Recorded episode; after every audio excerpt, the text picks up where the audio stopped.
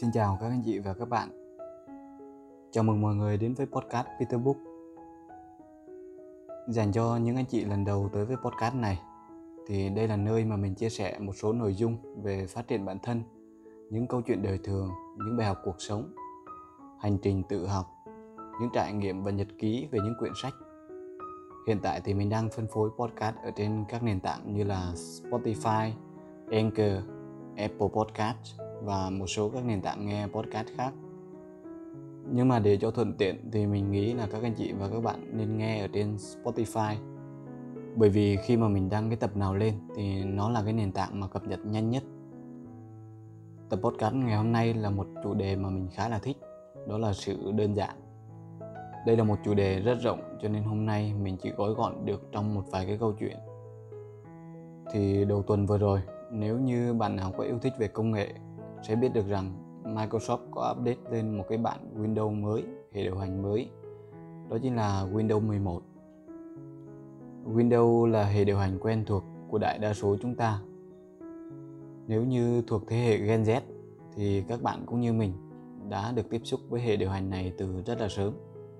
Ở trường, ở nhà, rồi các quán net hoặc là những nơi làm việc thì đi đâu chạm tới máy tính mọi người đều có thể thấy được cái hệ điều hành này xuất hiện không phải ngẫu nhiên mà mình nói về điều này.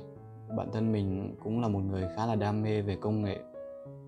Sở dĩ mà mình nhắc tới điều này là bởi vì trong bản update vừa rồi là một bản update hoàn toàn khác. Mọi thứ nó mềm mại hơn nổi bật hơn và mượt mà hơn rất nhiều so với bản Windows đời trước như là Win 10, Win 8 hay là Win 7 Bản cập nhật Windows mới này nó tạo ra rất là nhiều thiện cảm cho người dùng từ những ngày đầu tiên. Đối với cá nhân mình thì đây là bản Windows tốt nhất từ trước đến nay. Và cũng có khá nhiều chuyên gia đánh giá cao về bản Windows này.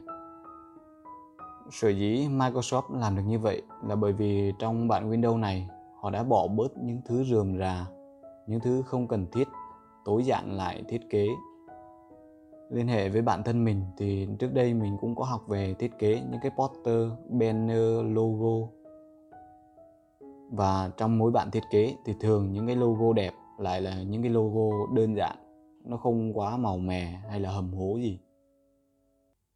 Thì cái điều đơn giản nhìn nó đơn giản nhưng thực ra nó không hề đơn giản như mọi người nghĩ. Mình lấy ví dụ một chút về cái khía cạnh vật chất của cá nhân mình trước đây những cái đồ vật ở trong nhà mình mua rất là nhiều.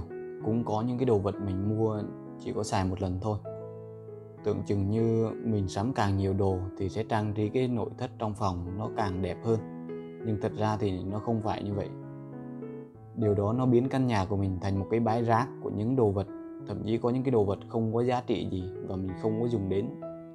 Căn nhà lúc đó rất là luộm thuộm sau đó có lần mình bỏ bớt những thứ thật sự không cần thiết, thì bản thân mình thấy là căn nhà nó gọn gàng hơn rất nhiều và có thể nói là nó đẹp hơn. Thì hình như là mình có một cái gì đó mà mình bấy lâu nay không có nhận ra. Con người chúng ta thường rất là muốn thêm, nhưng lại ít ai biết được rằng chúng ta cũng cần nên bỏ bớt. Bỏ bớt những thứ rườm rà kém giá trị trong cuộc sống của mình sau này mình mới nhận ra rằng đó là cái sự đơn giản. Nhắc tới việc bỏ và bớt thì có một cái câu chuyện tới từ Michelangelo.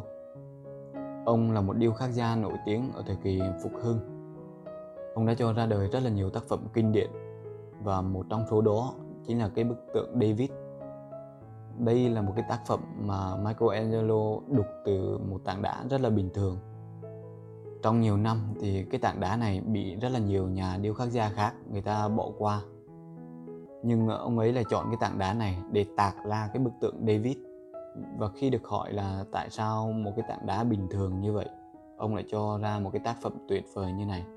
Thì ông Michelangelo ông mới trả lời rằng, khi tôi nhìn vào cái tảng đá, tôi chỉ thấy cái tác phẩm của mình và bỏ bớt những thứ không có thuộc về nó qua cái câu chuyện trên thì thật sự ông ấy đã lấy ra những thứ mà không có tạo ra giá trị cho cái bức tượng. Và sau đó trau chuốt những thứ có giá trị cho tác phẩm của mình. Một câu chuyện khác của ông Steve Jobs cũng tương tự. Sau khi trở lại công ty thì ông ấy nói với các cộng sự của mình rằng là hãy bỏ bớt những thứ râu ria khác và hãy tập trung vào một vài cái sản phẩm để có thể đưa Apple lên vị trí hàng đầu. Khi đó Apple sản xuất khá là nhiều cái mạng từ máy tính, rồi máy nghe nhạc, rồi là nhiều những cái sản phẩm khác nữa. Và khi mà tập trung vào một vài cái sản phẩm chất lượng như vậy, thì đúng như vậy, một cái sản phẩm mang lại cái thành công cho Apple đó chính là chiếc máy nghe nhạc iPod. Tiếp bước theo cái nguyên tắc đó, thì sau một thời gian, Apple cho ra mắt iPhone là chiếc smartphone làm quấy đạo cả thị trường di động. Sự thành công của iPhone đến từ việc bỏ bớt những thứ rườm rà mà các đối thủ khác giữ lại, đó chính là cái bàn phím. iPhone lúc đó chỉ có một nút home duy nhất và thay vào đó có một cái màn hình lớn, một giao diện đơn giản, mềm mại. Đến bây giờ thì mọi người biết Apple là một trong những tập đoàn hàng đầu trên thế giới.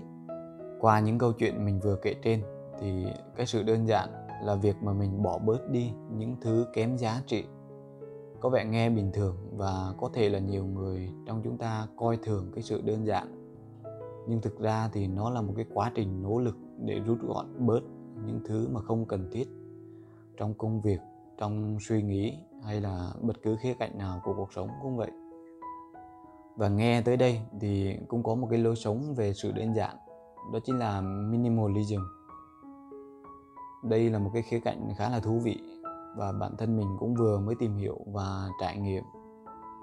Nếu được thì các bạn có thể tìm hiểu ở những nguồn khác. Số podcast này thì mình xin dừng lại tại đây. Mong là qua những cái câu chuyện vừa rồi, các anh chị và các bạn có thể áp dụng nó vào thực tế để bỏ bớt những thứ không tốt đẹp gì xung quanh mình. Từ đó có một cái cuộc sống chất lượng hơn. Hẹn gặp lại mọi người vào những cái số tiếp theo.